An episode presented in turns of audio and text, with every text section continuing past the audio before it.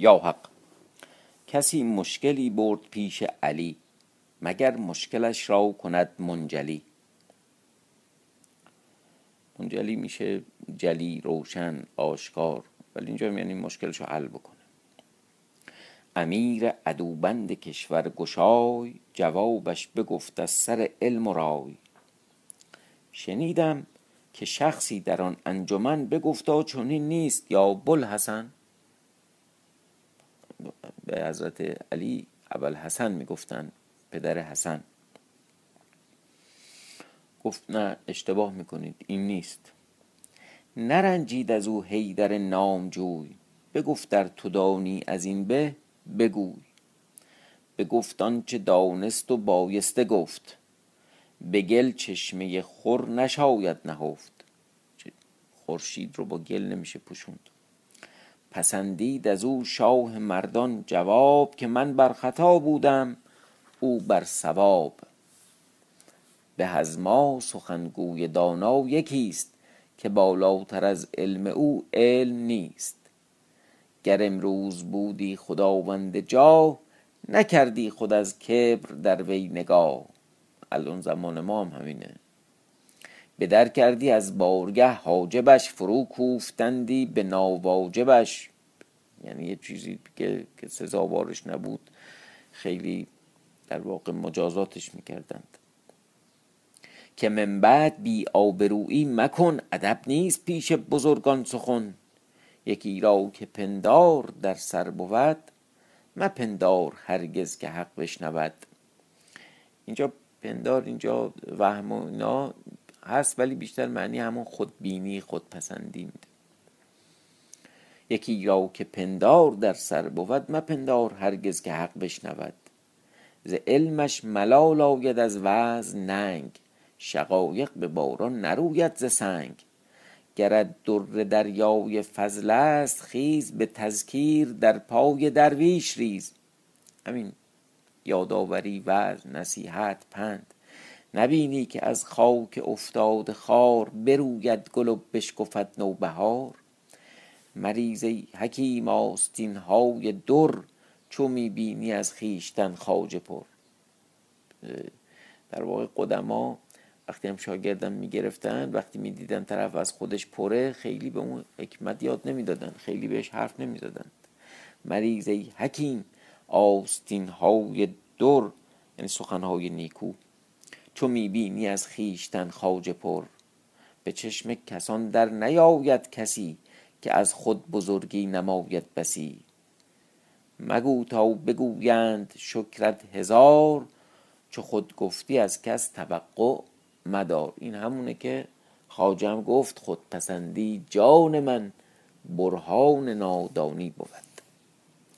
و اما باز آمدیم به قصه سمک ایار. رفقا سلام.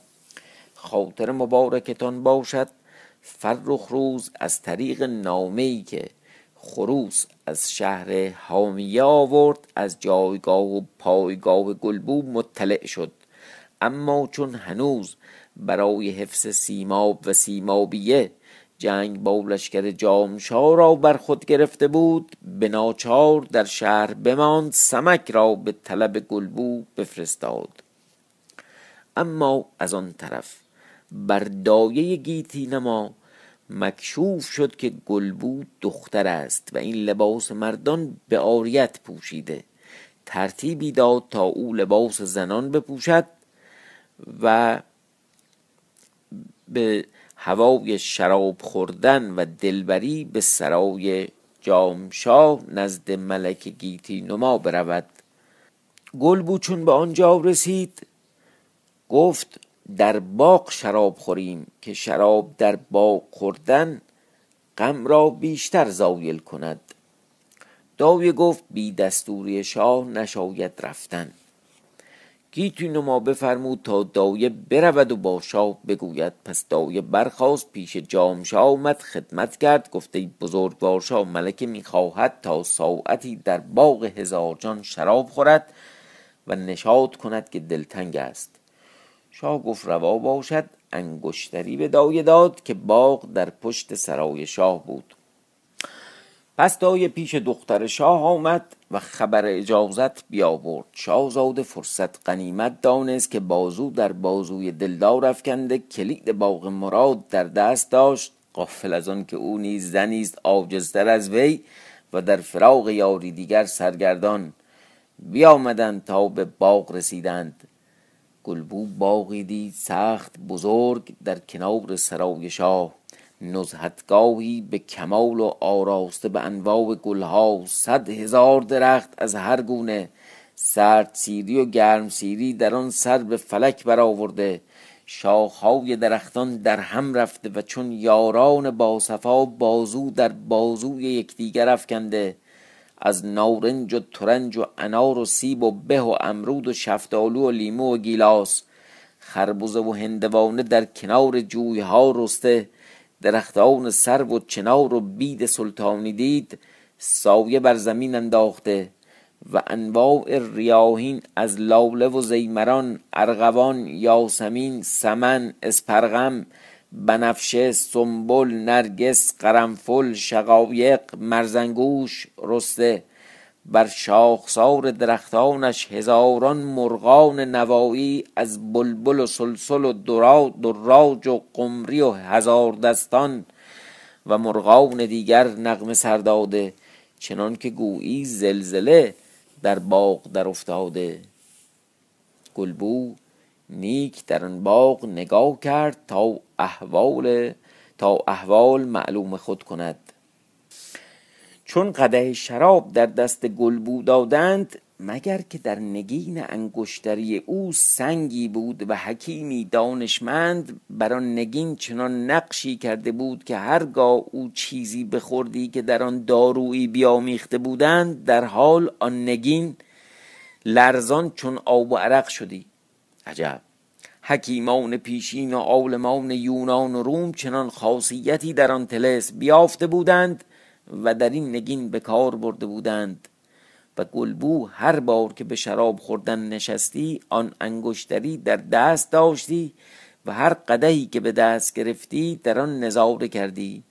این بار نیز چون قده در دست گرفت در آن نگین نگاه کرد دانست که دارویی در شراب کردند.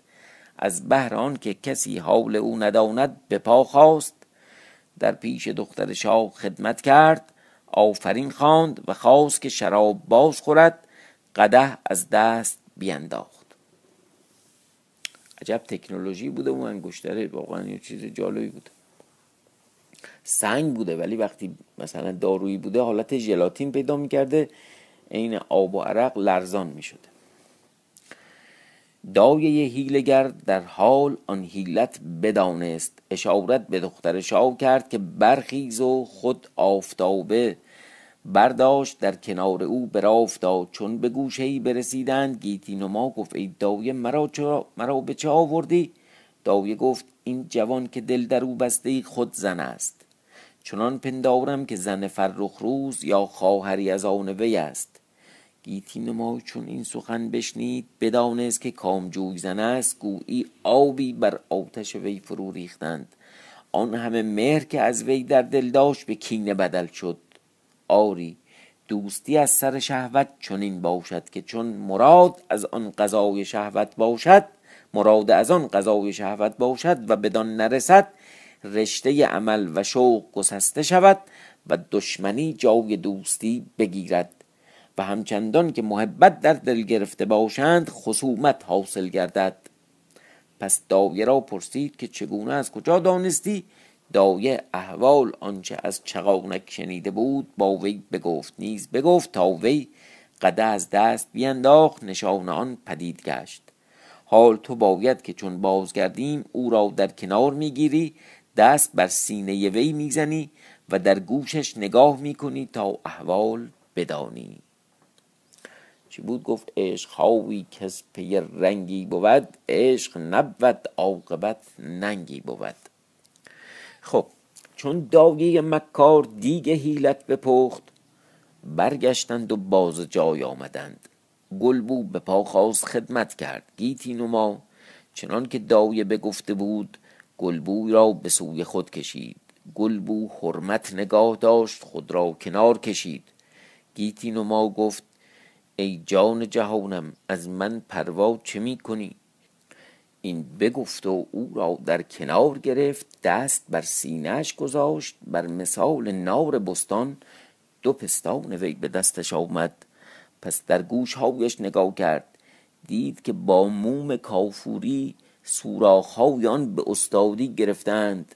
یقین بدانست که او نیز چون خود او دختر است پس آتش خباست با نومیدی شهوت در درونش شعله ور شد. فریادی از خشم و غضب برآورد و گفت ای رعنا خود را بر سیرت مردان برآوردی و مرا به فتنه خود کردی و آتش در جانم زدی. پس بفرمود که زود این رعنا را بند برنهید تا دماغ و گوش او ببرم از شهر بیرونش کنم تا دیگر بعد از این کسی را یارا نباشد تا چنین کاری کند. خدمتکاران بیامدند گلبو را بربستند. گیتی نما خادمی را بفرمود که زود کاردی بیاور تا من گوش و بینی این زن ببرم. عجب. حق تعالی تقدیر کرد. مصرع دری دگر بگشاید مفتح الابواب. خادم را دل بر وی بسوخت. با خود گفت چگونه رها کنم تا چنین جمالی بر باد آید و گوش و بینی وی ببرند؟ پس گفته ای ملکه کارد با خود ندارم. بروم بیاورم. برفت و به تعجیل پیش جامشا رفت و گفته ای شاه دریاب که ملکه در باغ دختری پری پیکر و هورمنظر پیدا کرده می‌خواهد تا گوش و بینی وی ببرد. حیف باشد که چون این جمالی به هرز برباد آید. ایشا او دختر نیست بلکه سرو است سخنگو. ما هست جامعه آدمی پوشیده. خادم آنقدر که بتوانست از جمال و زیبایی گلبو بگفت که شاه را طاقت نماند به باغ بیامد. نگاه کرد دختر را دید. خشمناک نشسته و در پیش او دختری با چنان جمال و زیبایی چون سروی روان بر پای بداشته در جمال وی خیره بماند عقل از سرش برفت حیران و سراسیمه شد. نه روی سخن گفتن داشت نه رای چاره کردن. ایزد تعالی عشق گلبو در دل شاه انداخت. این بدبخ این دخترم گرفتار شده ایزد تعالی عشق گلبو در دل شاه انداخت و سبب نجات گلبو شد. جامشا رو به دخترش کرد و گفته جان پدر این دختر کیست؟ از کجا آمده است؟ او را گناه چیست؟ گیتی نما چون این سخن از پدر بشنید.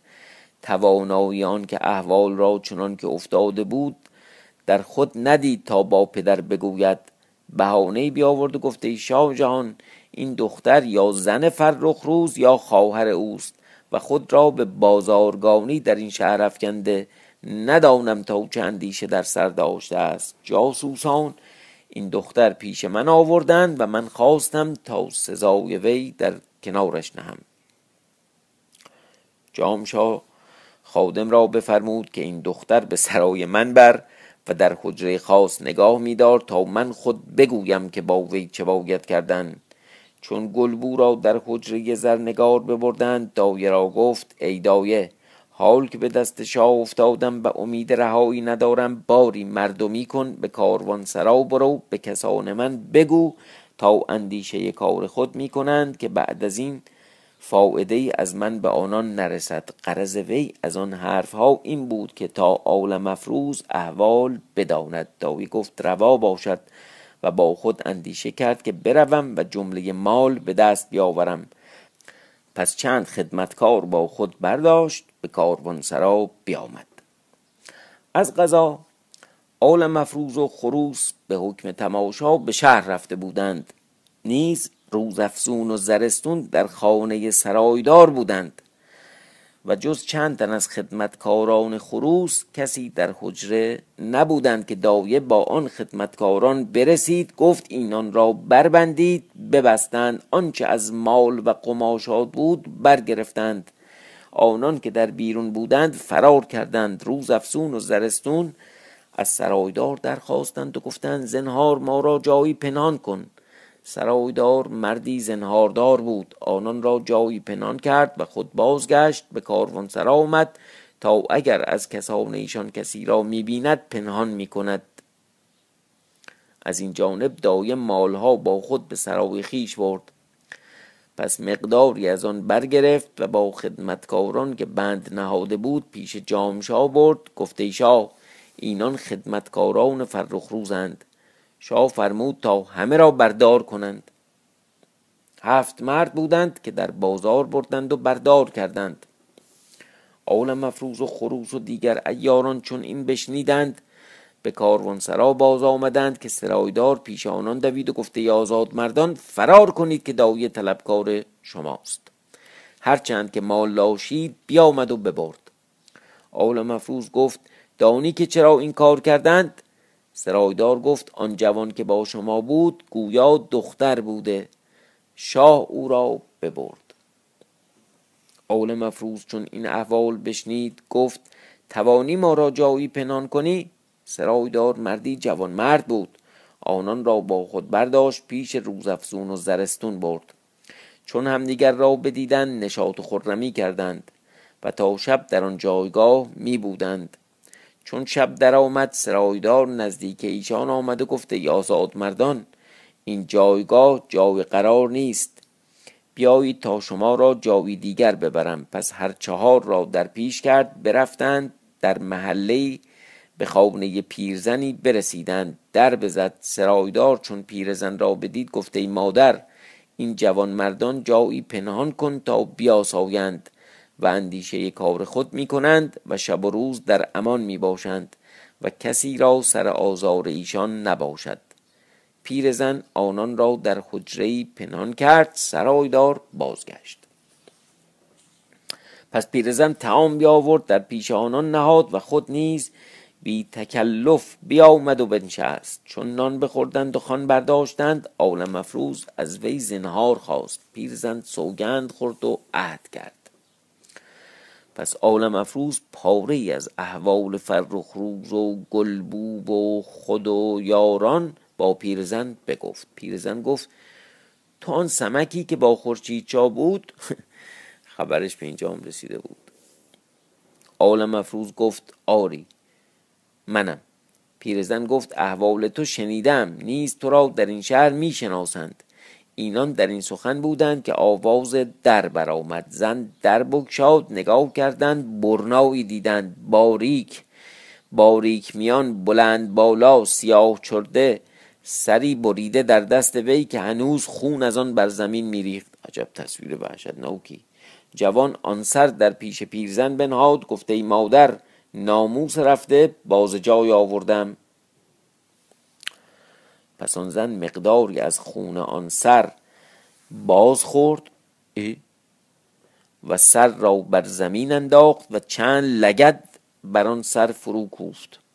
پس آن جوان دست بشست تعام خواست. پیرزن نیست دست بشست دستش پاک کرد تعام بیاورد و روی به آن جوان کرد و گفته جان مادر در زنهارداری چگونه ای؟ آن جوان گفته ای مادر حال که من قاتل برادر به هلاک آورده ام زنهارداری از من خواهی؟ به یزدان دادار کردگار که اگر قاتل برادرم به زنهار من بیامدی او را به جان آزاد کردمی. من جان خیش از بهر زنهاریان دارم که در جهان هیچ بهتر از جوانمردی نیست و سر جوانمردی امانت داشتن است. این بگفت و از جان و دل سوگند یاد کرد. زن پیر گفته جان مادر سمک ایار را می‌شناسی؟ و اگر سمک ایار این جایگاه بودی چه می‌کردی؟ جوان گفت چون به خدمت وی رسم تا جان دارم بندگی و خدمت وی می‌کنم که در جهان پهلوانی به مردی سمک نباشد. پیرزن آواز داده سمک بیرون آ. آل مفروز دست خروس بگرفت در باز کرد بیرون آمد جوان برخواست خدمت کرد دست آل مفروز بوسه داد پس احوالها با هم باز گفتند. آل مفروز پرسید این سر بریده یکیست؟ مگر آن جوان را نام فولاد بود؟ گفته ای پهلوان همین پسر پیرزن اسمش فولاده. گفته ای پهلوان سمک مرا برادری بود که کاری به خطا از دست وی برآمد. خداوند این سر اسفه سالار شهر بود او را بکشت. از آن زمان طلبکار وی می بودم. تا امشب فرصت یافتم و این نیز سعادت قدوم پهلوان بود که مراد بیافتم.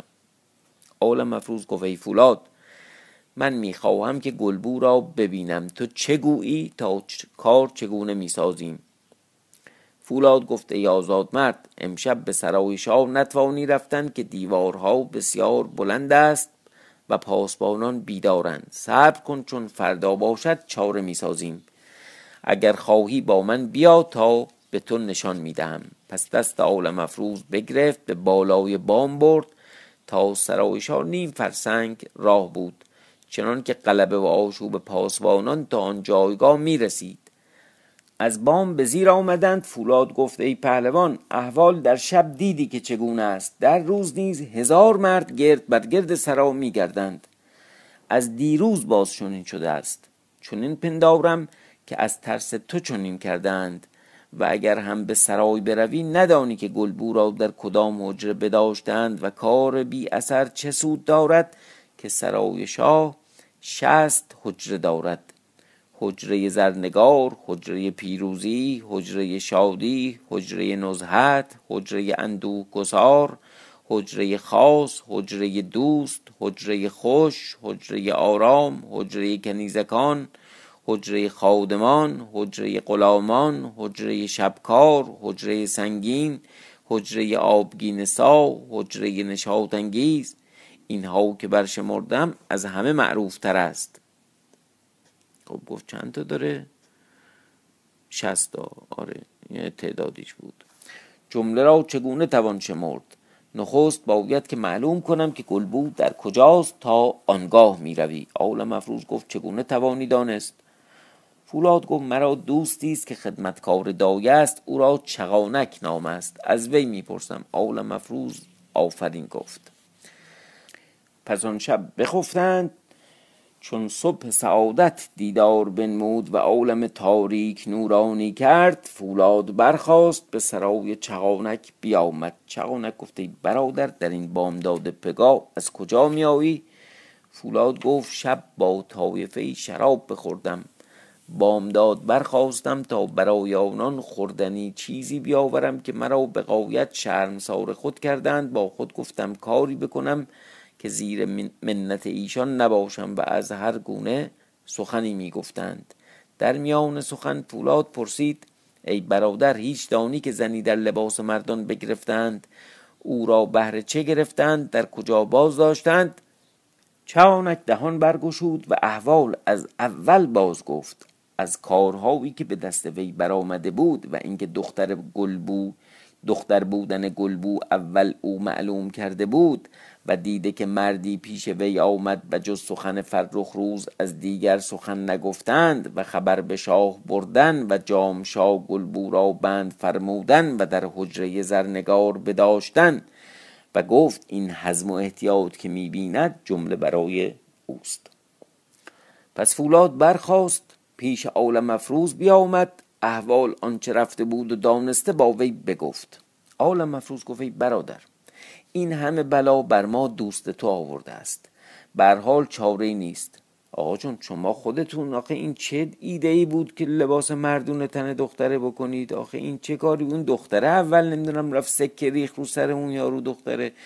یه ای به کسان منگر و احسان خیش دیده فرو بر به گریبان خیش. آخه شما یه ذرم احتمال بدید که اشتباه و خطا داری. یا تو همجوری جلوی قریب هر حرفی می‌زنی خب یه ذره احتیاط بد نیست به این قلندرید بیافزایی عالم مفروض گفت ای برادر این همه بلا بر ما دوست تو آورده است. بر حال چاره نیست. کار افتاده است. برخواستند به سرای شاه آمدند. سرایی چند فرسنگ میدان نهاده و چندان اسب و فیل و کرگدن. به به کرگدن هم تو این قصه اومد. در زیر رکابداران دید که از ازدهام آنها عالم مفروض نیز بترسید که تا آل مفروض بود چنان ازدهامی در درگاه هیچ شاهی ندیده بود. از ناگاه از گوشه فریادی بخواست. گروهی دیدند گریبان دریده که جسدی بی سر می آوردند تا به در سرای شاه بیامدند. فولاد گفته ای پلوان آن سر که دیشب دیدی مال این جسد است. اسفه سالار شهر بود که برادر من بکشته بود. من قصاص کردم. آول مفروز بر وی آفرین کرد. پس آول مفروز دست بزد گریبان خیش بدرید. پس جنازه برا افتاد میگریست خاک بر سر می‌کرد. فولاد و خروس در عجب ماندند گفتند عظیم دل و زهره ای که این مرد دارد که اگر از وی پرسیدندی تو کیستی چه جواب دادی؟ پس جنازه به درون سرای بردند خبر به شاه دادند جام شاه بفرمود تا فرزندان حاجب را در آوردند حاجب اسفه سالار. آول مفروض روی به آنان کرد گفت دست در گردن من اندازید. هر دو دست در گردن وی انداختند به بارگاه شاه در آمدند خدمت کردند. آل مفروض نگاه کرد بارگاهی با ساز و تجمل دید. جامشاه فرزندان اسفه سالار را بنواخت. گفت عمل پدر به شما باز دادم. جهد کنید تا قاتل پدر خیش بیابید. و هر دو را خلعت داد گفت اسفه سالاری شهر به شما دادم. پس به هر دو جنازه برداشتند برفتند. آول مفروض نیز بیامد در میان قلب و آشوب خانه خالی دید خود را در آن خانه انداخت و در باز پس بست. خروس و فولاد چون بدیدند که آول مفروض نیامد دانستند که در سرای شاه بمانده پنهان گشته. بازگشتند و احوال با روزافسون بگفتند. روزافسون گفت وی این چنین کارها بسیار کرده.